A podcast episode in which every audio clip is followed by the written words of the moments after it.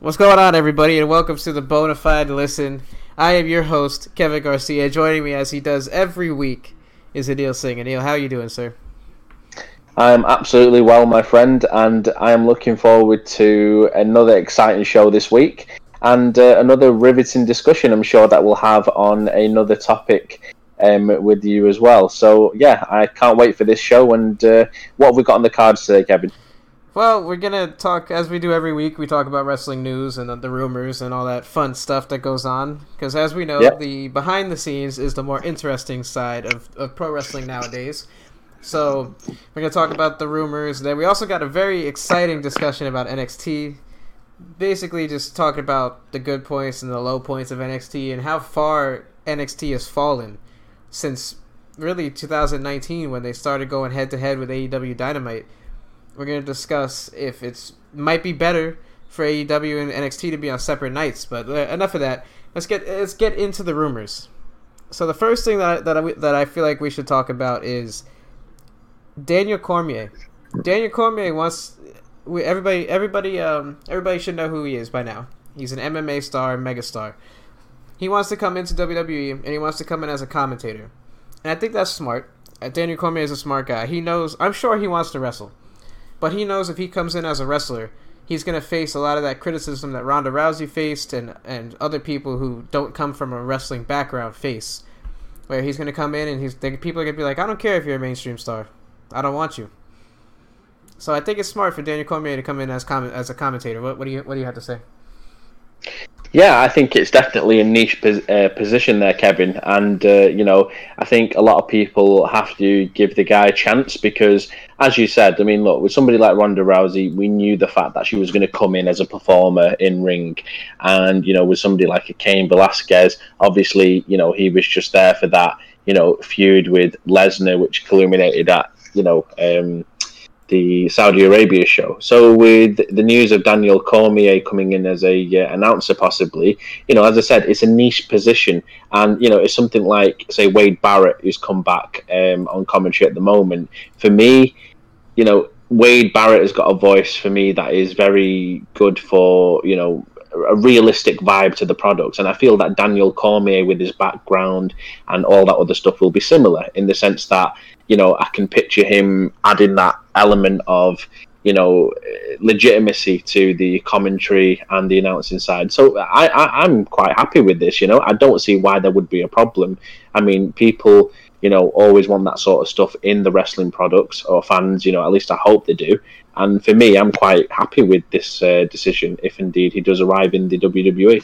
Yeah, I love Daniel Cormier. I'd love to see him in on commentary. I'd love to hear him on commentary, and I think it would be the perfect in because it would be the perfect in for him because they, they can always do like an angle where somebody's getting beat up, and then it's like Michael Cole's like, "Oh, Daniel, do something," you know, preferably Brock Lesnar.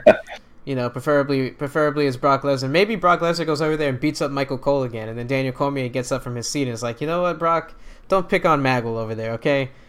Pick on somebody your own size. And then Brock proceeds to beat up Michael Cole some more, and Michael Cole misses TV for like six months, and we get a Daniel Cormier Brock Lesnar feud. The yeah. dream, the dream. We can dream, Kevin.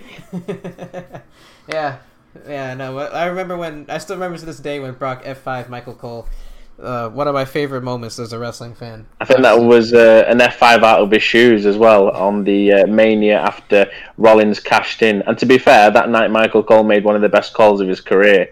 Um, you know, Rollins, uh, Rollins, sorry, with the heist of the century. So yeah. to be fair, you know, uh, it was quite ironic that, that that, that happened. But yeah, look, I totally agree with you there. I think that you know there's um, definite potential, you know, down the line for something like that to to happen, and it's a more believable um, angle as well. You know, on commentary, him stepping up for say one of his, um, you know, co-commentators or even anybody who he thinks you know is just being bullied by say somebody like a Brock Lesnar.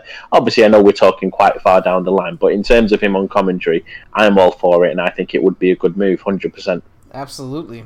Okay, so now we've got some. We're talking about somebody coming into WWE. Now we got to talk about somebody potentially coming out, which is Ricochet or on his way out of WWE. I shouldn't say coming out, but on his way out of WWE is Ricochet. Apparently, if you believe what you see on the internet, Ricochet is set to be released, or his contract is up. Like I don't really know what's going on, but Ricochet shot down the rumors, and that doesn't necessarily mean anything because Edge shot down rumors when he was coming back to WWE, and so on and so forth. There are a few guys like FTR that came out and said, "Look, we want our release," but Ricochet has not done that. But do, do you think there's potential that we see Ricochet out of WWE? Do you have you take any any sort of like uh, any faith in these rumors, for lack of a better term? Bro, to be honest, I hope there is uh, legitimacy in these rumors because I can't see a future for Ricochet in the WWE, and I want to make clear that isn't due to Ricochet himself, or at least I don't think so. You know, I think WWE have really dealt this man a poor hand. I mean, to be fair, you know, I mean, I might be wrong. You might correct me here. I just can't remember him having a a solid singles run. And when I mean solid, I would describe that as, uh, you know, one without making him look weak with the 50 50 booking. So, in my opinion, to be fair, look, with the way the roster is shaping up at the moment and the, you know, the future of who I can see being pushed in, you know, in the future going forward. Ricochet isn't one of those names to me that stands out like it's going to happen. And this latest bullshit in terms of the Hurt Business storyline and him him being chumped out by Cedric Alexander has done him no favors. You know, I'm not saying Cedric Alexander is doing bad. Obviously, not. He's doing quite well in the Hurt Business, but I would have maybe liked to see uh, Ricochet turn. Maybe he does at some point, but for me, the way they've the way they've booked this guy over the last few months you know, it's just very, very lame. You know, they made him look like a right chump. And if you go back to that match with Lesnar in um, Saudi Arabia as well, I believe it was, they made a, you know, the, the way you, they booked that match, you know, it, was it ever believable? It was just kind of feeding him to the lions, really. So, look, if he was to start afresh from WWE, I think that would be the best point for him at this stage of his career because they're not doing him any favors, Kevin. Absolutely, absolutely. Okay, so we gotta we gotta move on. as much as I love talking about Ricochet, he's just not that interesting. Bottom line, we gotta talk about WWE 2K Battlegrounds for a couple of reasons. One, because I don't know if you saw this, but Tessa Blanchard was featured in the game. Yep, I heard about this. Now it's it doesn't it appears to be a mistake at this at this time that we're recording. It appears to be a mistake that WWE, that not WWE, that 2K, the people at 2K used that picture of her posing with the Impact title, or after she won the Impact title, they used that by mistake or just lack of lack of knowledge on the product, because the photographer said that he's going to seek legal action with with 2K and WWE, and there is no actual character of her in the game. It's just that picture that's used. So a lot of people were thinking, okay, she's signed with WWE. That may not be the case. I don't really know what to make of this. Like, it feels like something that got overblown, as stories tend to get overblown on, on social media.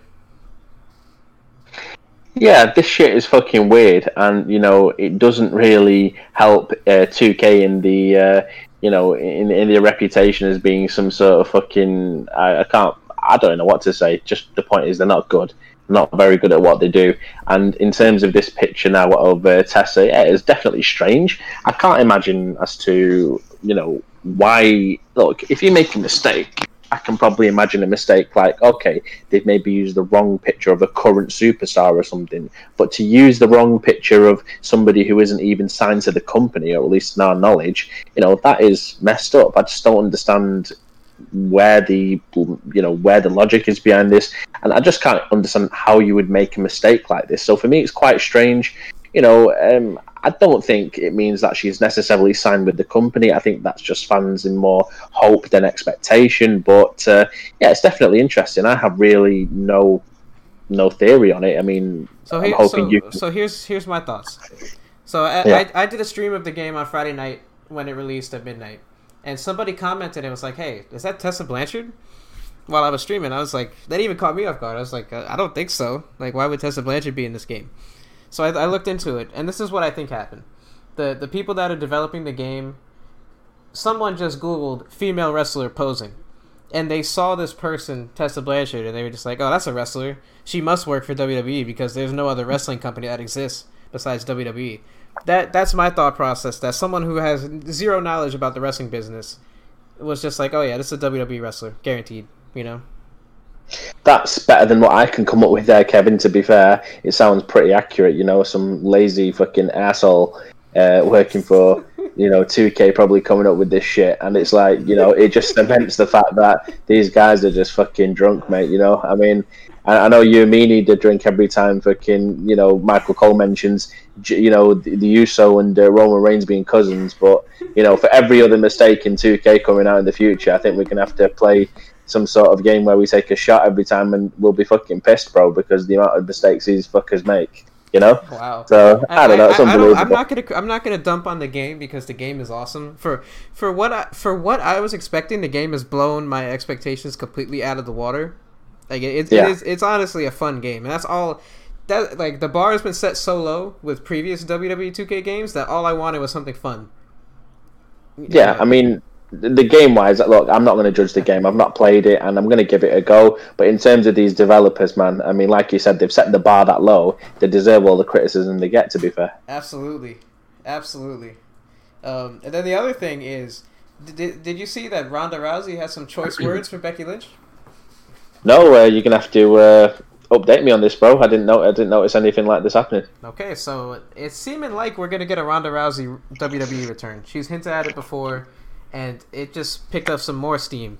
She was streaming 2K Battlegrounds on her Facebook page, and she was she was going through the, the list of wrestlers, reading off their bios, looking at their overalls, and she goes over Becky Lynch's name, and she sees that Becky Lynch has a 92 overall, which is the same overall that Ronda Rousey has, and she starts right. one of her typical Ronda Rousey rants, and she's like, "Oh, this is bullshit. How could WWE give Becky Lynch the same rating as me. Everyone, even Becky Lynch, knows that she's better, that I'm better than her. And then she's like, I, I don't want a ginger box. I'm not even gonna open her box. I don't want a ginger box. That's Seth Rollins thing. Literally what she said. Ginger box, Seth Rollins thing.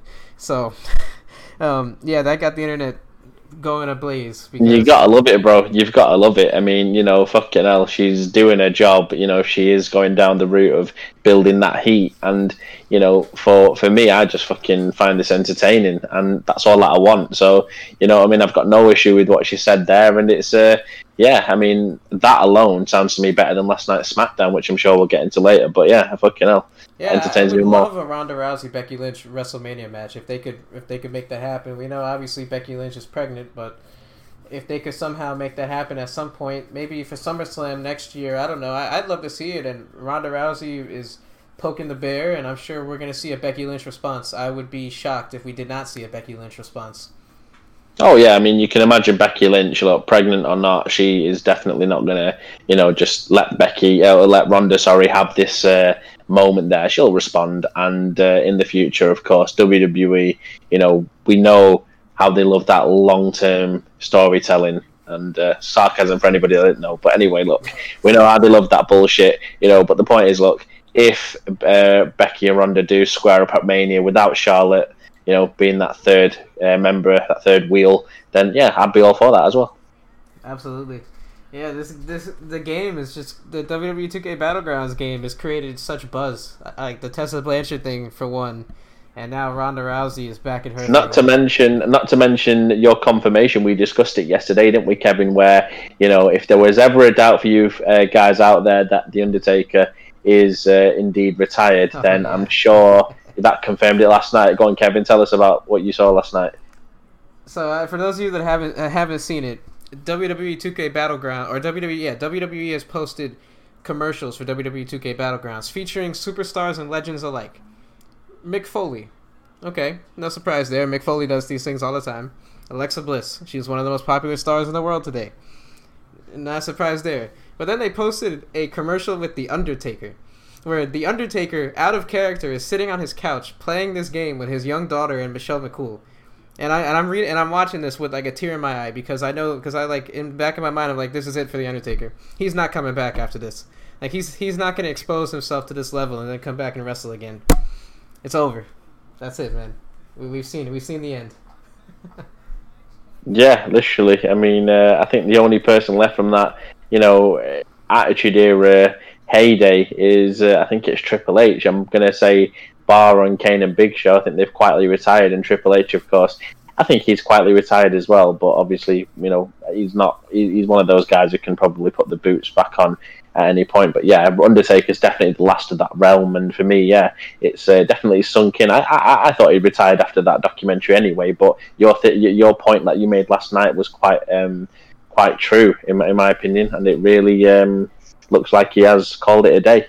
Yeah, if you would have told me ten years ago that the Undertaker is going to be doing a commercial for a, for a video game uh, out of character, like he's going to be playing uh, like I think they were playing Nintendo Switch. If you're gonna tell me that Undertaker is gonna be playing Nintendo on a WWE video game commercial, I would have laughed. So it, it, was just so odd. Like like it was just it, it's just something that it, it works because it's the Undertaker and he's great. But it's just something that was still odd to see. no, hundred percent. Like you said, if you had said that to uh, anybody ten years ago with a brain, I think they'd fucking realize that this was uh, utter bullshit you'd be talking about. But look, we're in 2020, and you don't need me to say any more than that. So we have other news on the Tessa Blanchard thing that I'm reading right now. This is live news. Tessa Blanchard, her image is going to be removed from the game. The photographer, his name is Basil Muhammad Mahamud. Hopefully I didn't butcher his name. Basil Mahamud. He said that he spoke with 2K and he's getting everything cleared out. Um, yeah, he said credit your artists as well, and he said I'm not going on your podcast. So I don't know what that means, but yeah, yeah, I have no fucking clue. And to be fair, it's probably something that I don't think many people now care about. The image is going to be removed. You know, fucking hell, the sky's blue, grass is green. Let's move on. You know, I don't think it really matters at this stage. But yeah, for those of you thinking that it means she signed with WWE, I think that's a little bit far fetched. Yeah, I know, I, but it was still weird. Like I, when I first seen when somebody asked me when I was streaming if that was Tessa Blanchard because I was like because they have this Royal Rumble mode and I was playing that and like in the Royal Rumble mode, it it just throws random wrestlers in there, even if you haven't unlocked them. Like the AI yeah. would be random wrestlers. So I was thinking, cause I wasn't really paying attention, so I was thinking like, like I went back and I was like, wait, did the Tessa Blanchard character? Does she have a character in the game?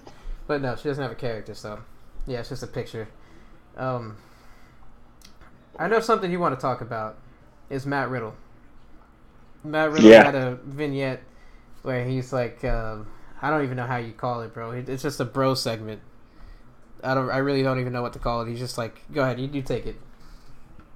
Right. So for those of you who don't know, it looks like um, WWE are turning this guy into what we kind of feared um, would be the case. Now, obviously, look, I know that that may seem a little bit of an exaggeration, but put it this way: seeing him in this Curt Hawkins like segment on SmackDown yesterday is not what I want to see them doing with Matt Riddle because to me it spells the signs early on that they look like they are, you know, already giving up on this guy and are just going to be turning him into some sort of fucking, you know, Cody Rhodes beauty tip bullshit with the segment every week about I don't know I don't even know what the fuck he was talking about. Is he talking about which fucking flip flop to buy next? I don't know. But the point is, is you know the, that feed the facts bullshit that Curt Hawkins was doing uh, a few years ago when everybody thought he's going to get some big fucking push you know.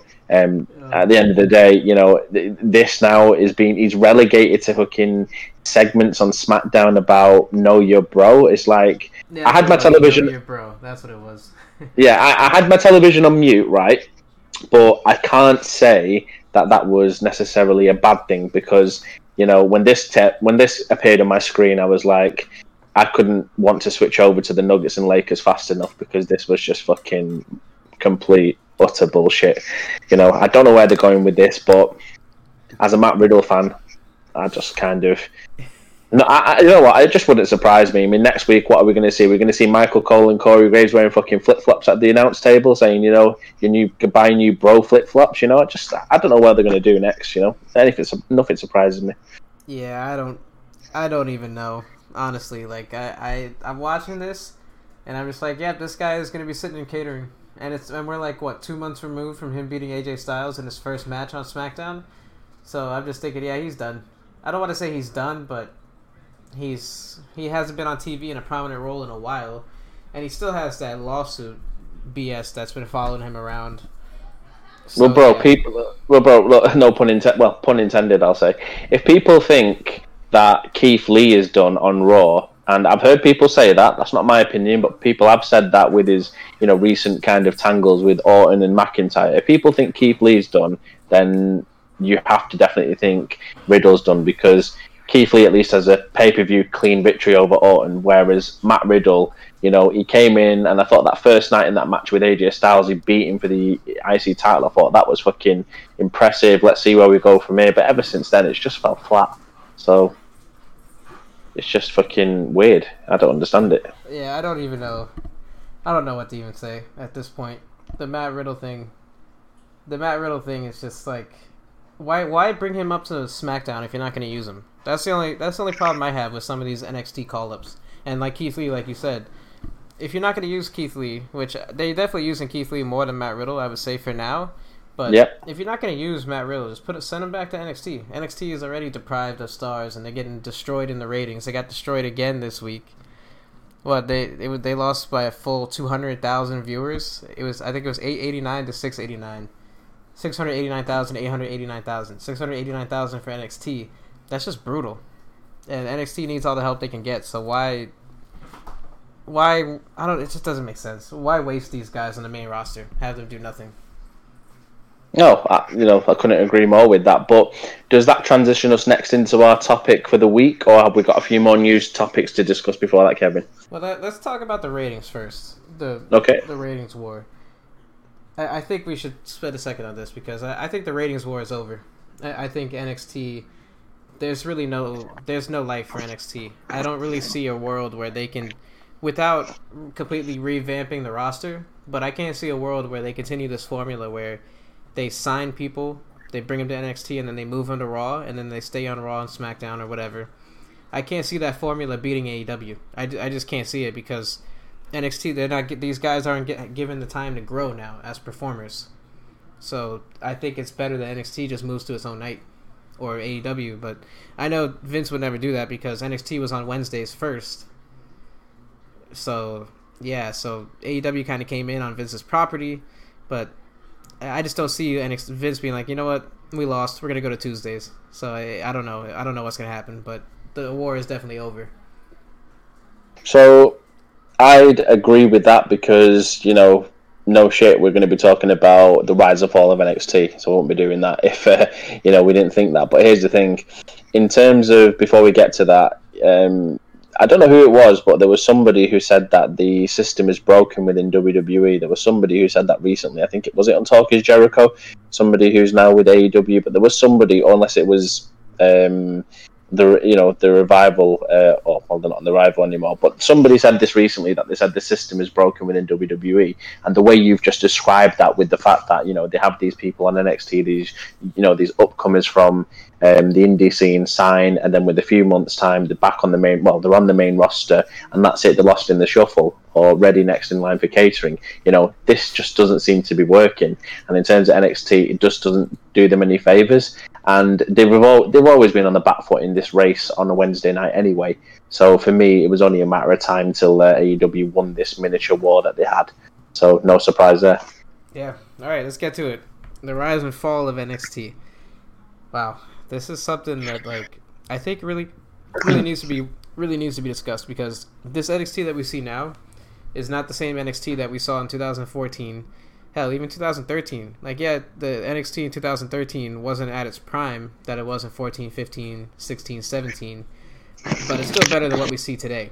What, we see today is basically like a, a recycled version of the, the main roster product, and it's just not good. Like, I watch NXT and I'm just bored.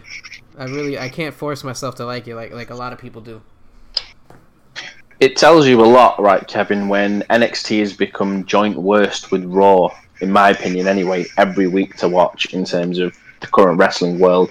You know, SmackDown is second behind AEW, and then you've got the joint bottom for me, which is now NXT and Raw. And that might seem like an exaggeration, but I really don't think it is because, to be fair, where NXT was and where I expect it to be, even without the fans, you know, AEW are proving. I know they've got a few fans back in now, but they've proven that you can have you know, a good wrestling show without fans. So the fans for me isn't the excuse here.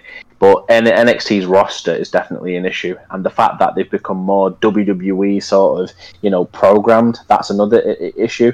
And you know, there's been rumours that Vince has been more involved. We had rumours like that in the last two or three months, but that's we don't know that for certain. But it definitely makes you feel like it has, especially when we saw segments like Drake Maverick. You know, uh, no, not Drake Maverick, but Robert Stone puking up all in the ring, and you know these sort of mannerisms. You know, I'm watching this fucking shit, and I'm thinking, you know, let me just watch WCW 2000. And you know what? Look, I'm not saying for a minute that WCW 2000 is better than NXT. I'm not saying that. But when I see certain things, I'm thinking, what the fuck is the difference? A grown man puking in the ring is not what I want to see on NXT television, especially when you're going up against AEW.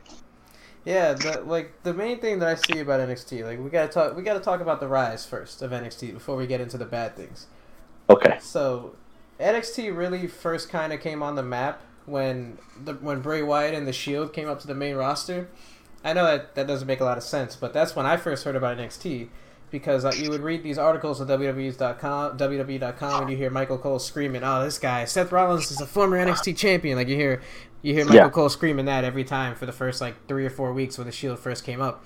So I was like, "What is this NXT?" So I went back, tried to find some footage of it. And I ended up watching a few matches like Daniel Bryan and Chris Jericho and that was the vibe of NXT for the longest time was a place where there was good wrestling with simple storytelling. It was just one wrestler versus another wrestler and we're going to see who's better.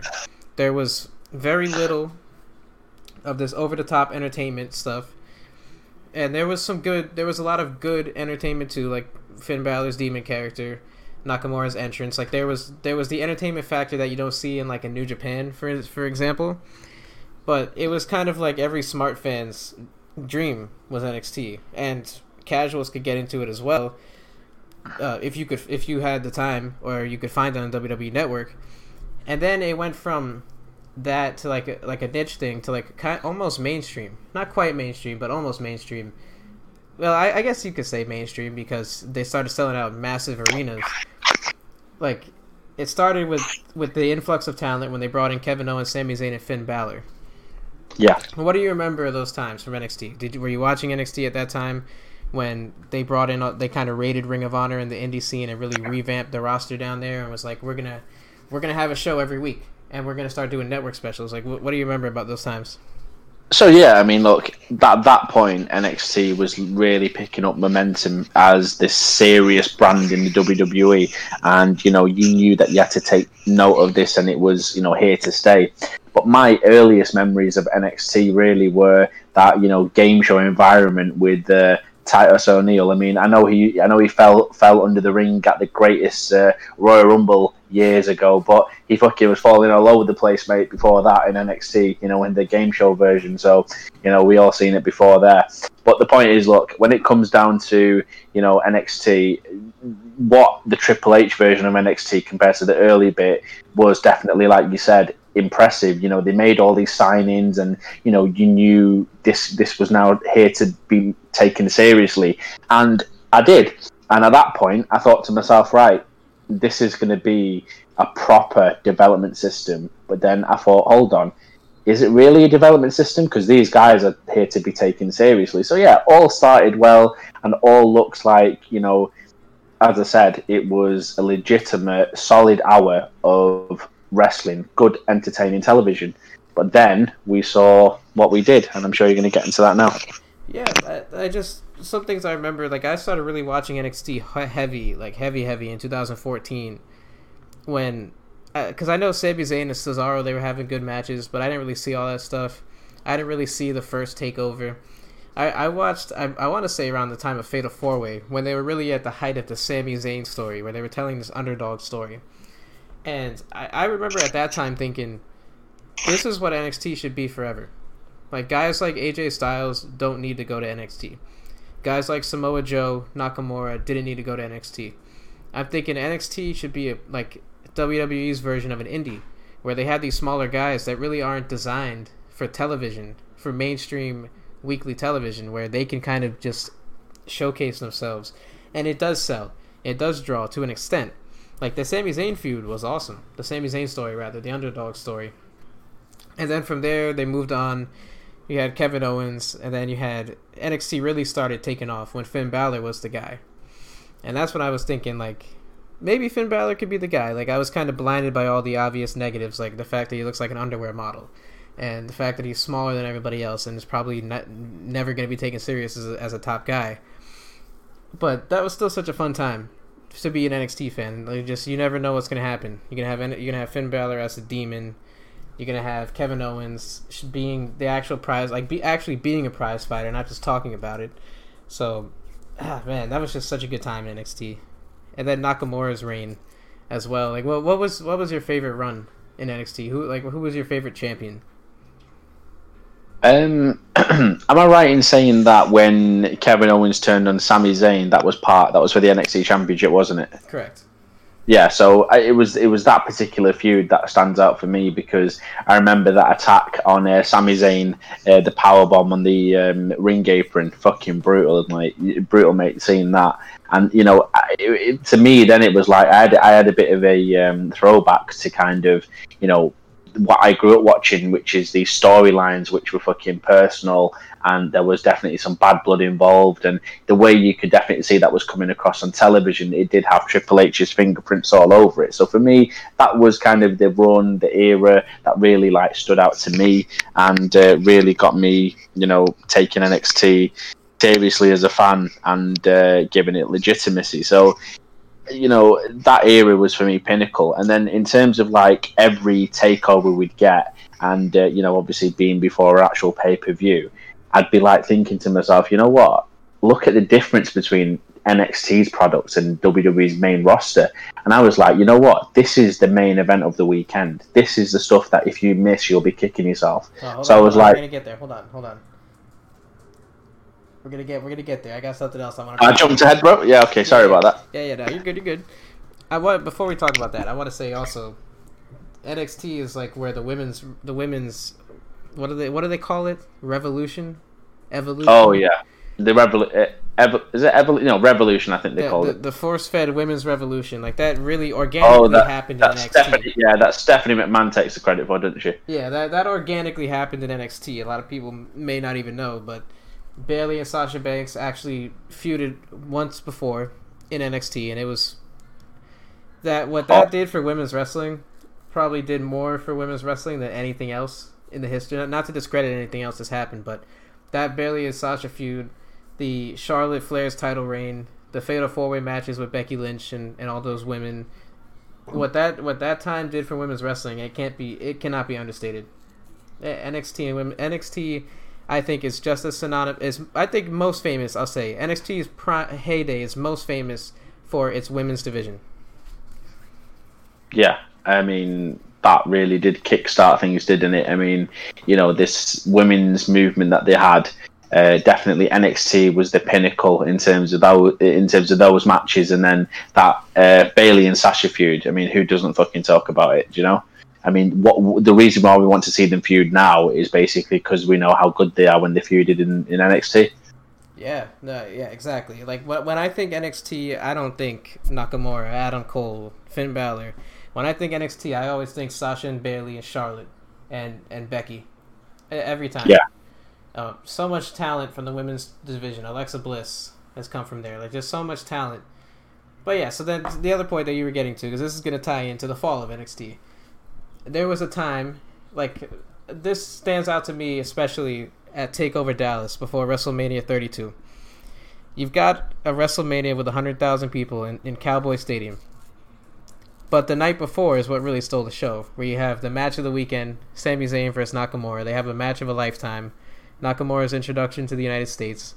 Sami Zayn's swan song in NXT. It was a near perfect five star match in my opinion. That was kind of like, at like, and then it was consistent. It was like the takeover before SummerSlam was better than the actual SummerSlam. The takeover before Survivor Series. The takeover before Royal Rumble. The takeover always piggybacked on the the big four pay per views and takeover f- from 2016 to 18 was consistently better than the big shows. Um, yeah. Go ahead. Yeah, and uh, you know, like I was touching on before, before I jumped uh, jumped the gun a little bit. Yeah, you're right. It was the show of the weekend, so it was always like, look, we know NXT is going to be fucking off the charts. Will the main roster pay per view live up to that hype? And when you say that, you know that NXT is already taking shit to a different level. So that was when you knew, right, this product is now peaking and it's just how long the peak will last. And, you know, there was like no end in sight. We could kind of just expect a great show every single time they put it on. And to be fair, look, takeovers, they've taken a bit of a dip naturally because of the no crowd. That I'll, I will admit, that's no shit, I guess, as well. But, I mean, takeovers don't still, I don't, I don't think they've given us a a terrible takeover, but they've definitely dipped. But back in that era, like you said, around say WrestleMania 32, even before and after as well, you couldn't you couldn't find a bad show, at least in my opinion. So yeah, it was always like, will they, will the main roster pay per view match the uh, NXT show? Yeah, like like uh, NXT in a way was kind of what AEW is now, where it was like the it was every smart's delight where yeah. now people don't say a bad word about AEW. That was kind of like what it was back in like 2017, 18, where nobody nobody on the internet said a bad word about NXT, and if you did, you would you were like slaughtered by these NXT fans. And now it's kind of that way with AEW, and people quote unquote turned on NXT. But so, but the, this is where now we get to the fall of NXT. In 2018, Takeover New Orleans, in my opinion, the best takeover ever, my favorite takeover not just biased, but I think it really is the best. You had you start. Uh, it's in my it's in my top three. That definitely for sure, one hundred percent. You start the show with that Takeover North American Championship match. You got what four? Let me pull up the card. You start the show with that Takeover North American Championship match. You know which one I'm talking about, where Adam Cole becomes the first North American champion. Unbelievable match, yep. right? Hundred percent. Was that 2018? Um, I think maybe maybe 2017. Yeah, I'm not. It was 18. Not, yeah. It was oh, 18. Okay. Okay, so you have, yeah, you've got one, two, three, four. You got five matches on that card. I'm gonna go through the card. Takeover. They they start the show with the Takeover ladder match or North American Title ladder match. Sorry. Shayna Baszler, Ember Moon. Shayna wins the NXT Championship. The Undisputed Era versus the Authors of Pain, Pete Dunne and Roderick Strong. I believe this is the one where Roderick Strong joined the Undisputed Era. That's right. Yeah. Then you have a NXT Championship match that didn't main event the show. Very rare. Aleister Black defeated Andrade Cien Almas. Then the main event, unsanctioned match, Johnny Gargano, Tommaso Ciampa. Top to bottom, that is an absolutely stacked card. That is like fucking a story being told in every single match. You would agree that that is that is de- the definition of a stack card, right? A hundred fucking percent, bro. Absolutely. You don't see WWE pay per views producing shit like that in terms of like every like many stacked cards and at least stacked cards with a story in every single you know match. It, it really just stand out, doesn't it? Five matches there or four matches. And here's where we are in 2020. Takeover in your house. They start the takeover with a six-woman tag team match: Mia Yim, Shotzi Blackheart, and Tegan Knox facing Candice LeRae, Dakota Kai, and Raquel Gonzalez. Mm-hmm we go from Adam Cole, Ricochet, Velveteen Dream, uh, a bunch of other and three other top tier talents. Can't remember the names right now. We go from that unbelievable match of the year North American title match to that thrown together six women tag. That is where that is what that's the biggest problem with NXT has been the booking of the takeover cards. The takeover cards recently they feel main roster ish. Like this is just for the, you gotta have they they didn't need this match. They throw it on there. Then you have Finn Balor and Damian Priest. They don't really need that. If you if you take those two matches out of this takeover in your house, then takeover in your house would be one of the best takeovers ever. If you just have it with Keith Lee, Johnny Gargano for the North American title, Adam Cole versus Velveteen Dream, Backlot Brawl, Karrion Kross versus Tommaso Ciampa, and Io Shirai versus Charlotte and Rhea Ripley. That is an unbelievable card. It's the need now for NXT to, to, to try to compete with AEW by having longer shows like AEW has for no reason, just because they can and they think they're, but they're sacrificing, they're sacrificing quality for quantity, and that's really been the case with NXT. It's it's just too much now. It's, it's not it's not the same. It just feels like another Raw, another SmackDown. Yeah, I mean, look straight away. The, the, what you just said to me, the biggest thing that sticks out is the is sorry the opening match. I mean, you know, the opening match as always, for me, is just as important as the main event. And you know, look at the difference, mate. I mean, you had fucking, you know, the North American was it the North American Championship match to open the uh, New Orleans NXT? Yeah. Was that the one? Yeah. And then you've got this fucking six six women tag match on the opening card of uh, the In Your House special, and it's like, yeah, it really does fucking shout out to you know WWE's main roster tactics, which is just put a match together for the sake of a match being there, and it's like you know we can get away with it more now because there's no crowd either, and uh, at that point there wasn't a crowd, and um, you know it's uh, it doesn't matter. It's just an opening match for the sake of it. And look at the difference. It is definitely more main rosterfied. You know, we'll create a term there. So the difference is fucking clear as you know, crystal clear. Yeah. Then on top of that too, it's not just the takeovers. It's like the NXT episodes have been lackluster. Like the first NXT that competes with with Dynamite live, you have Finn Balor confront Adam Cole. Effectively, this was a big moment. Wrestling Twitter goes crazy. And then Finn, we don't get a match with Finn and Adam Cole for a one-on-one title at a takeover. I think it happened on a random NXT, and then we end up getting uh, Finn turning heel, but not joining the Undisputed Era. So it's like, uh, like why did this even happen? Like, why bring Finn back? Why make this big splash? Just to yeah. not not give us a takeover. Like that's a takeover match. Finn Balor versus Adam Cole. That is a takeover match. This is Finn Balor, Mr. NXT, facing the new face of NXT. It's it's I don't understand. Like printing money and they just dropped the ball. Yeah, it, it, looks as if they just didn't know when to kind of press the start button or not because you know everything they were trying to do just seemed to be a uh, you know a reflection of what AEW is doing rather than concentrate on themselves, right? So it seems to me like AEW were kind of just focusing on what's the best we can do at that po- at that moment in time, but then NXT would just kind of stop start, you know, like you said. So Finn Balor comes back, confronts Adam Cole, but then there's no kind of you know payoff building to that main takeover match at that point. So yeah, it's very stop start. Whereas I think the NXT of say two or three years ago, you know, we are going to build build to that big match. You know it's coming, and then when you look forward to it and it actually comes on that pay per view, you've got a stat card to boot, and the, the difference, the vibe was completely different. And I just want to say as well, this is not just a reflection of why they haven't got a live crowd making the difference on these shows, isn't it, Kevin? It's the overall product itself. It's changed dramatically. No, yeah, NXT just doesn't feel special anymore. Like, like there's more just like you said at the uh, uh, at the top.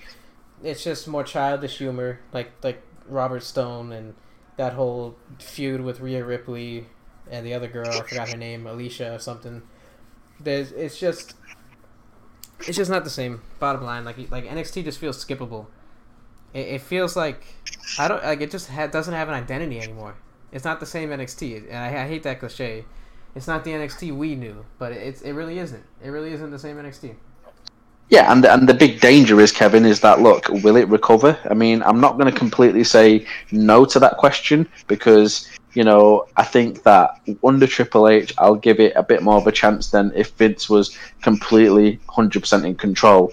But at the same time, I think the two hour slot has done no favours to NXT. And on top of that, yes, the no crowd hasn't helped, although that's not the whole of the issue. But uh, the fact is, is I'm, I'm hoping it can change. But you know as well as anybody, Kevin, you know, watching wrestling is for, for as long as you've had. Once you go down on that decline, it's very difficult to go back up again.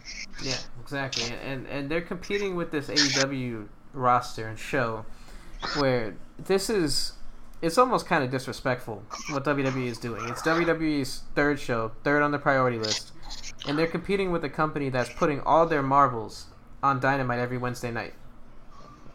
And they they're like, "Oh yeah, we're better." But in the reality, you're getting AEW's best shot. Meanwhile, WWE's giving them their third best shot. And it's like if you're not going to prioritize AEW, they're going to keep winning this war. If you're not going not prioritize, but if you're not going to take them serious, it just it, it's you know they're, they're competing with segments like Chris Jericho and Orange Cassidy. Meanwhile, you've got like you've got like uh like Velveteen Dream just doing some creepy promo. Like that's the competition. It it just doesn't make sense. Yeah, I mean, like I said, it just feels like, um, or like like we've kind of touched on there, but to go to go into specific, the roster just doesn't stack up well, doesn't it? You know that that that matchup if you will, isn't there with NXT. You know, Um, it's just not. I mean, you can see it. I mean, what part of NXT, Kevin, would you say has slightly got the edge on on AEW, if any? The the women's division. That's probably it. Yeah, and I mean, yeah, you know, a couple of years ago, NXT had a much well-rounded roster, but now it seems like they're just missing so many different pieces to that jigsaw. It's just very frustrating. Mm-hmm. It is. So yeah. So is there anything else you wanna you wanna close with before we get out of here? Um, well, I mean, on the NXT rise and fall, just very quickly, you know, it's uh, an unfortunate situation in terms of um, where it's ended up, but fingers crossed it can get back there, and I'll still hope for the best, but uh, expect the worst at this stage. Yeah, yeah, NXT. NXT is just uh, like I said, it's just skippable. It's just not something that I feel like I need to go out of the way to watch. Like back when it was an hour and it was cool and it was like this edgy, best wrestling in the world it, it just yeah, it's still pretty good pure wrestling because AEW is kind of all over the place, but it's just they don't have the stars or the personality that that like you hardly ever see me switching from TNT to USA Network on, on Wednesday night. It, it's just you're not to see that right now we'll put it this way: it's almost become a YouTube show. When uh, in the fact that I can wake up the following morning here in the UK and just go right, let's see what happened on YouTube, rather than watch the show live the previous night. You see, when it gets to that point, you know it's bad. Mm-hmm. All right, man. Well, this was a good conversation. Um, yeah, that's it. So we'll talk to you guys next week. Yeah, take care. Thanks for listening, guys, and we'll see you next week.